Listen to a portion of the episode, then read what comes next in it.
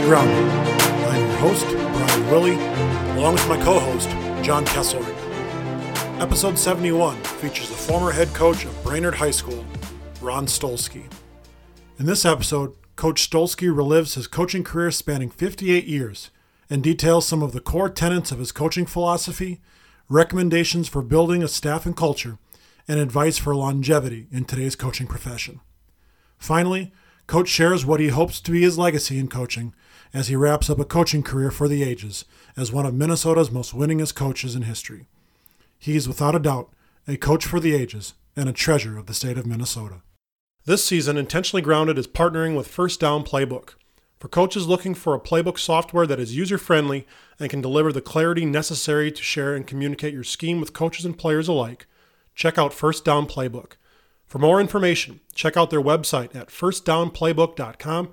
And for our listeners of our show, enter the code IGFB20 when purchasing individual or program memberships to receive a discount at checkout. Again, that code is IGFB20. Don't forget to check out our website at igfootballcoach.com for all our blog posts and podcast episodes. And check out our newly released YouTube channel that houses the video cast version of our podcast episodes as well, along with additional content related to leadership, football, and coaching development. Season 3, Episode 21 of Intentionally Grounded with Coach Ron Stolski starts now. We're joined today by Coach Ron Stolski. Coach, tell us a little bit about your background in coaching.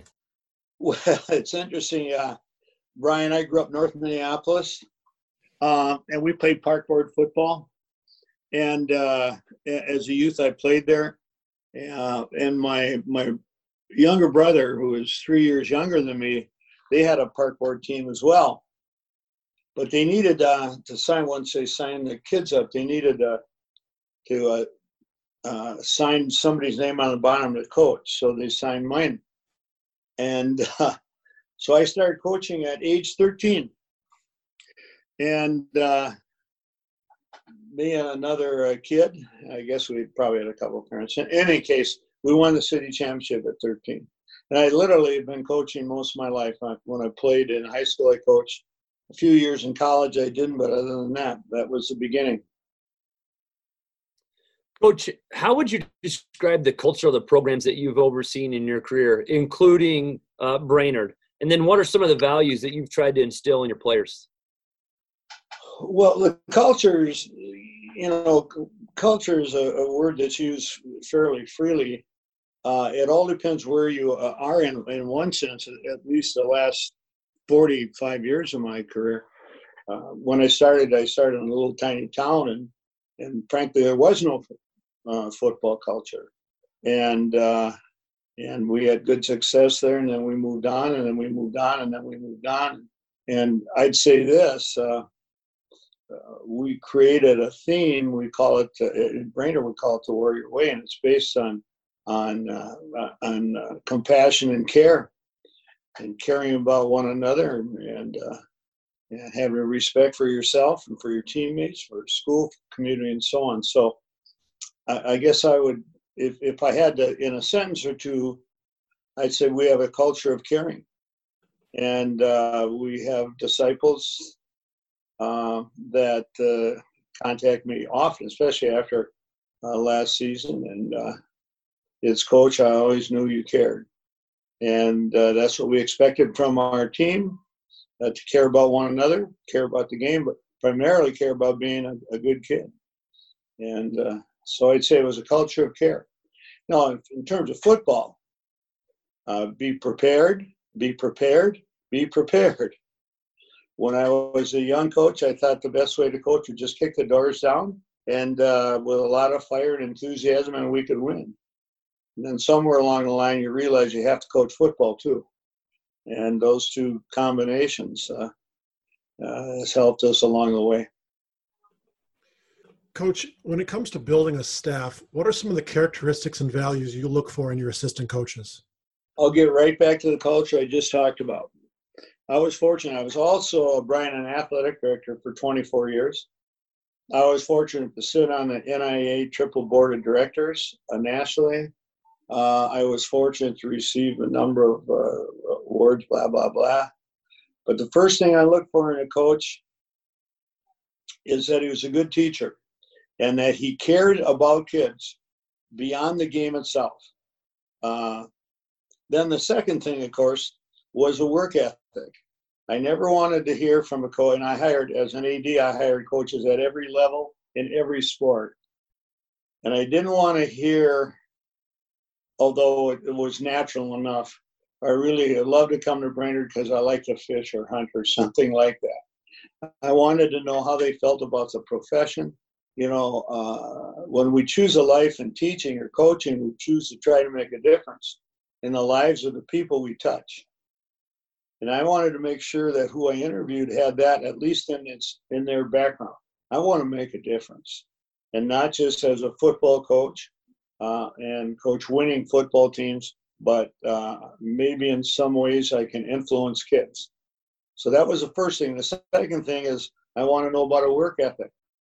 You know, the good coach is turning the lights on in the morning and turn, the first to, turn the lights on and, and the last to turn the lights off.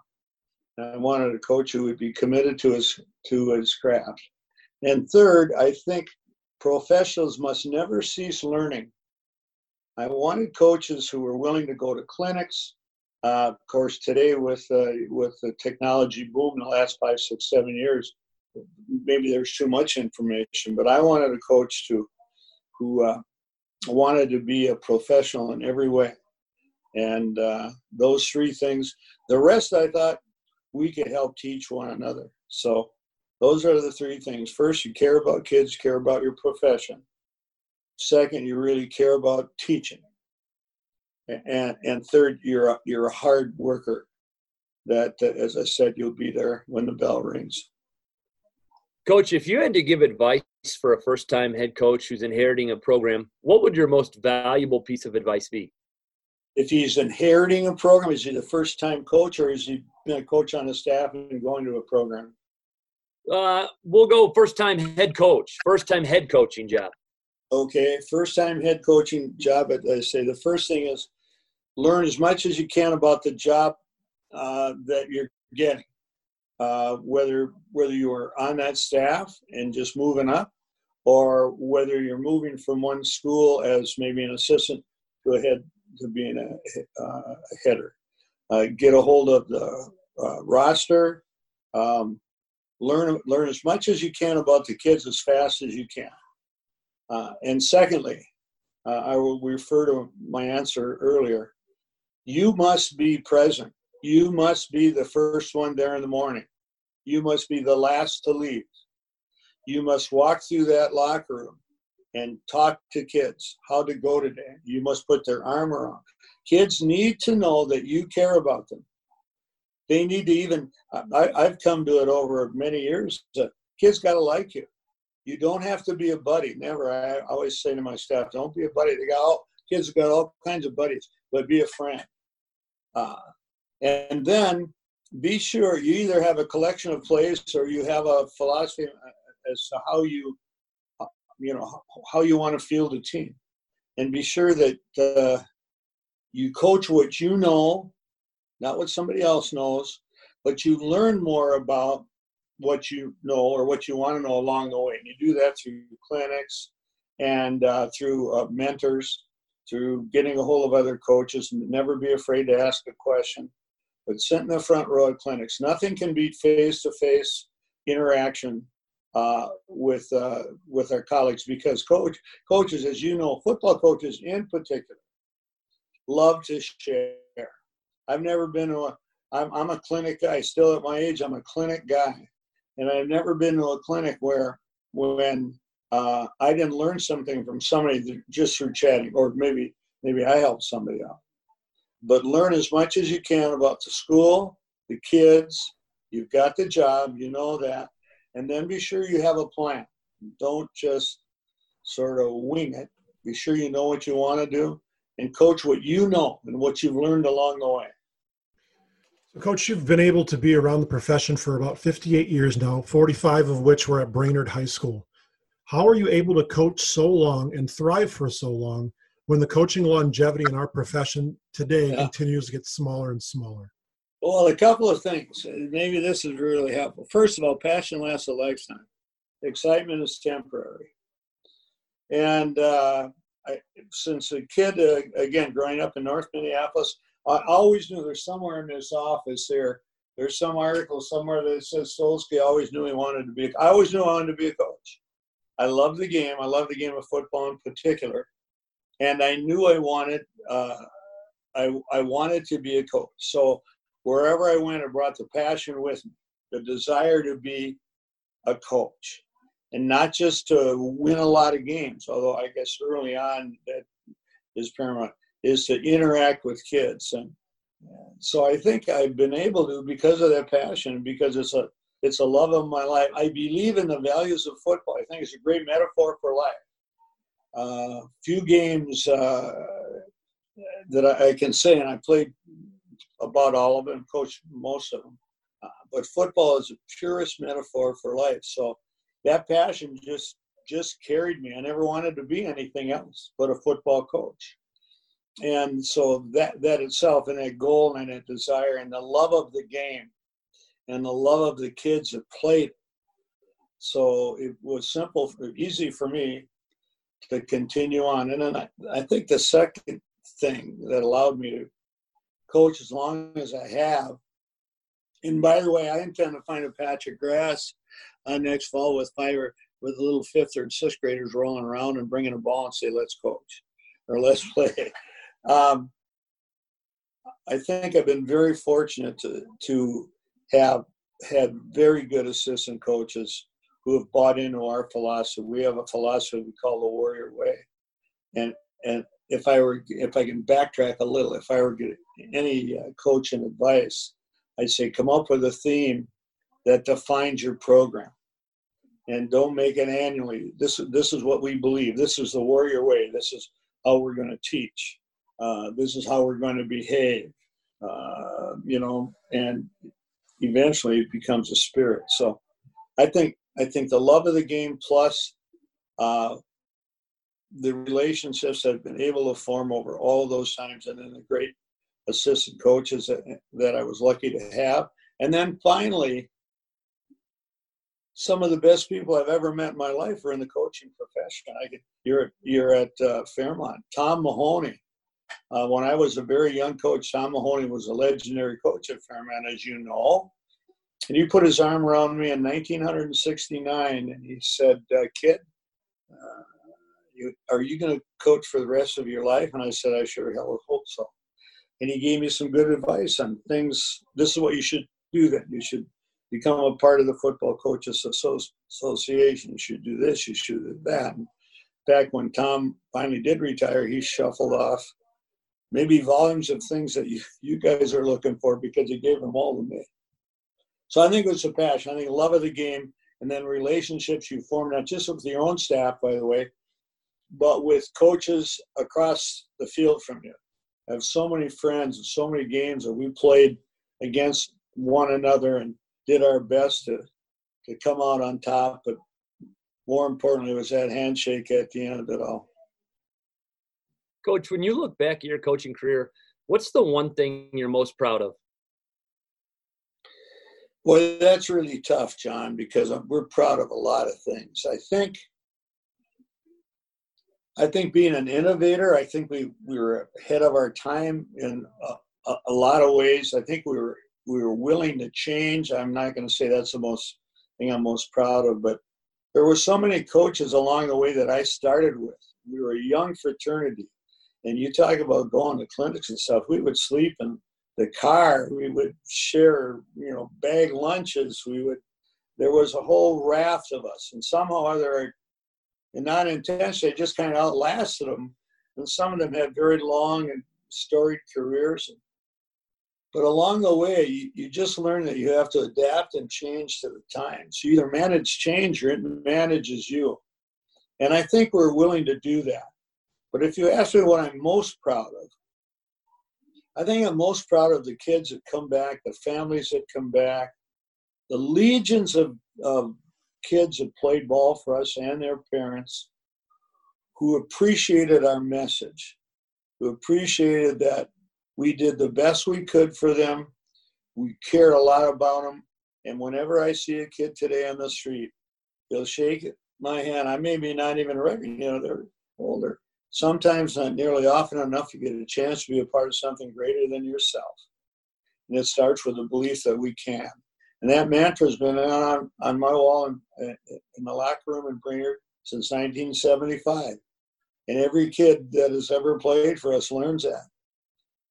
And the letters that I get or the notes that I get, I think it's mostly about coach, you really cared about us. So if if that's it, uh, that's good enough for me. Plus, we have so many. Uh, we've coached so many uh, people in construction, so many in the service, so many in the military, so many doctors, so many lawyers, so, so many teachers, so many counselors, so many men of the clergy, so many, and, that I'm, I'm proud of that because so often he'll get back and say the lessons I learned in football, in warrior football, carry me.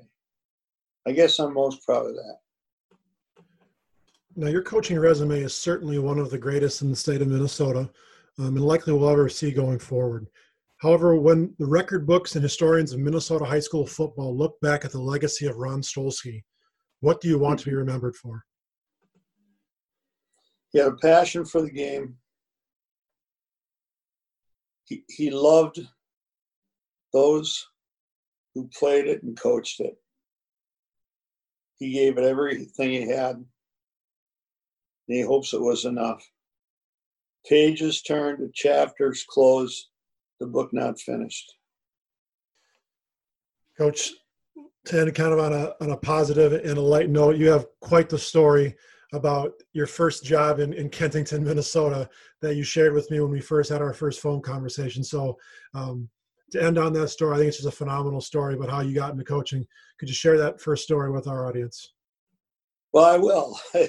and uh, and I don't mean to offend anybody, but I use a brogue with it. Um, I played at Macalester. I played at Patrick Henry High School and Macalester College, and had great influences along the way. And as I said earlier, I always knew I wanted to be a coach. In uh, 1962, I was applying for my first job in Kensington, Minnesota, which is uh, about 100 and some miles west, uh, south, west and south of the Twin Cities, just about 20 miles uh, west of Alexandria. So I'm driving up there. Um, my we, my wife and I had just had our second daughter. I'm in the only suit I ever owned, a powder blue suit that I wore to our junior prom. I got a junker car, and I'm excited as all get out to, to interview for this job. So I get to Kensington, a town of about 300 maybe, and uh, the uh, the main street's two blocks long, and at the end of the main street is a beautiful brick building and it housed the school. Now, the school uh, had uh, 21 kids in the senior class, so you can imagine the size of it. It was a K through 12 school.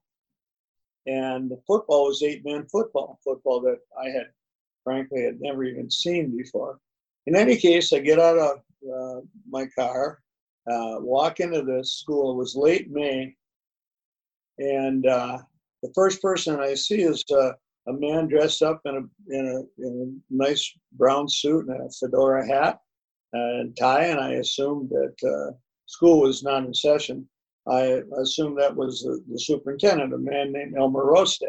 So I went up to him and I said, uh, "Mr. Rosted," and and uh, the man looked at me and said, "Well, hell no," he says. Uh, I'm Elford. He says, I'm I'm the maintenance man here, the janitor, you know. But he said, You're looking for Tug, he said. He's right down there at the end of the hall.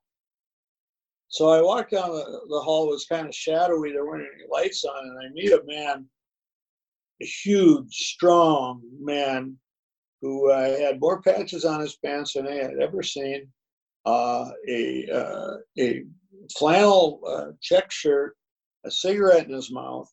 And uh, he looked at me and he said, uh, Stolski, Stolski, he says, you're here, here for that football position now. I said, Well, yes, I am. Mr. Rose said, Well, I said, Let's go into my office. And he uh, We'll talk about it. So we, we walked, uh, it was a wood floor, And we walked into this kind of large, spacious office, and I noticed he was walking ahead of me, and I noticed that there was a um, extension cord bouncing along right behind him uh, off of uh, his waist. And we went to this kind of spacious, imagine old school office. And he sat down, he reached over and plugged himself in, and he says, hemorrhoids. He says, damn deaf feels good. And what he had done was tied a heating pad to his backside uh, with a with a dish towel, and he had hemorrhoids, and he plugged himself into that heating pad. And that was my first meeting with uh, Mr. Rosette. Well, we visited a while about the job. I was going to teach six classes, um, be assistant, be the head football coach, assistant basketball, have the yearbook, uh, the homecoming, the class play, and be head track coach and teach six separate classes. Uh, and uh, the, there wasn't a track. We ended up running around the school, but we did win the district because we had some kids. Well, in any event, he said, well, "What would you like to see the field installs?" I said, "I sure would." So we walked out the back door, and all the way up, now I remind you, on Highway 55 West, was going through beautiful towns, Brooten, Brooten and Belgrade, and uh, Annandale earlier, and Glenwood, and seeing all the, the beautiful lighted fields along, you know, close to the highway. So we started walking across this field, and there was a grove of trees about 200 yards out. And I assumed that the field was behind uh, that grove of trees. So we're getting in the middle of the field now. Remember, it's it's a late May, so the weeds are up almost, uh, you know, it's certainly to your waist. And he stopped and he says, uh, he said, "Well, this is it." And I said, "Well, this, this is what?" I remember I'm a kid from the Twin Cities. He said, "This is the field." Well, I said, I don't see any goalposts. And he took a drag again of that cigarette and he says, Hal says, We haven't scored here in five years.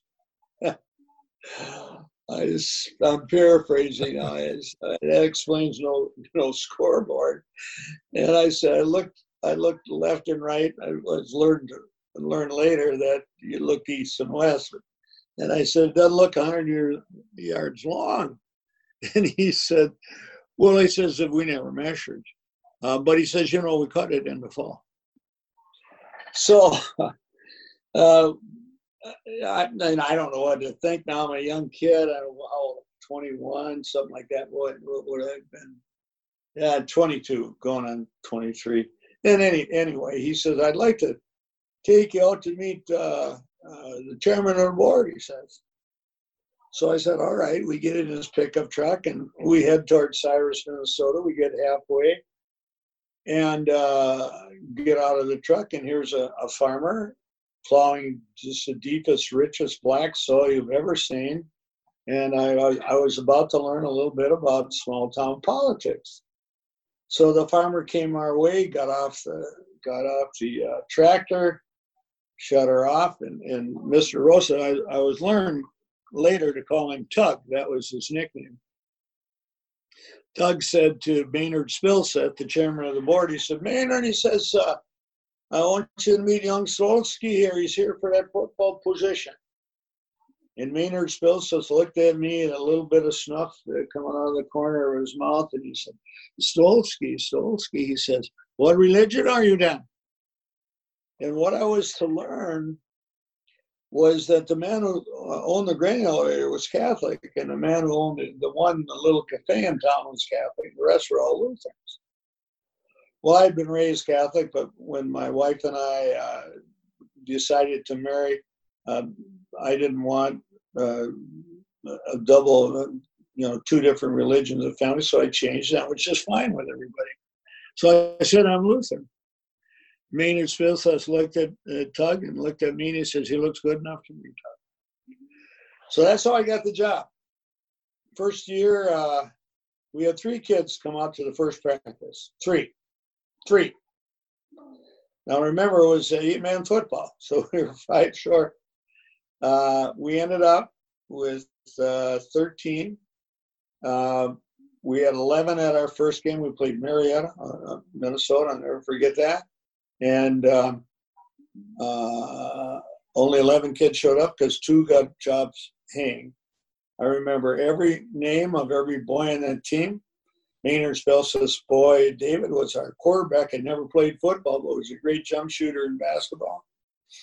We lost our first uh, four games, and the fifth game was homecoming, and uh, we had a player who had been ill uh, for the first month of the season. He was back. In any case, we won.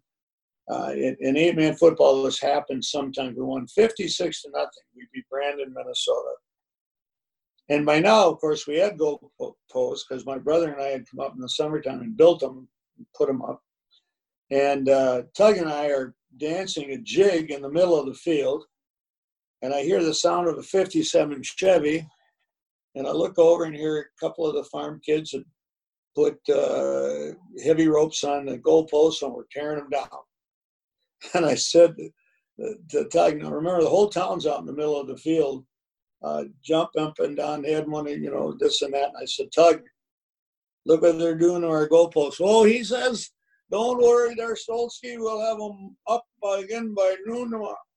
And in the middle of it all, Vern Johnson, who owned the bowling alley, and uh, had four alleys, but he had a little lunch counter with six uh, stools in it. Vern went wild and said, hamburgers for everybody. In the town of Kensington, and our 13 players walked down Main Street, everybody following him. Ham- we all had hamburgers. The sidebar on that is we never lost another game that year or the next. No, we lost one the next year by one point. Uh, I then moved on. I never wanted to move. I could have stayed in Kensington forever, but I got a phone call. And when I left, there was a lighted field and stadium there. But the, the most important thing was I learned that Tug Rostad was a great leader. I learned things from Tug. He cared so much about the faculty and the kids there and Maynard Spilseth and his wife Agnes and my wife, me and my wife Sharon and our two little girls over every other Sunday for dinner. It was a great experience for us, and one I'll never forget. And when we, when we won our 300th game in Brainerd here, there was a lot of fireworks and all of that, and out of the mist came five of the players that were on that original 1962 team.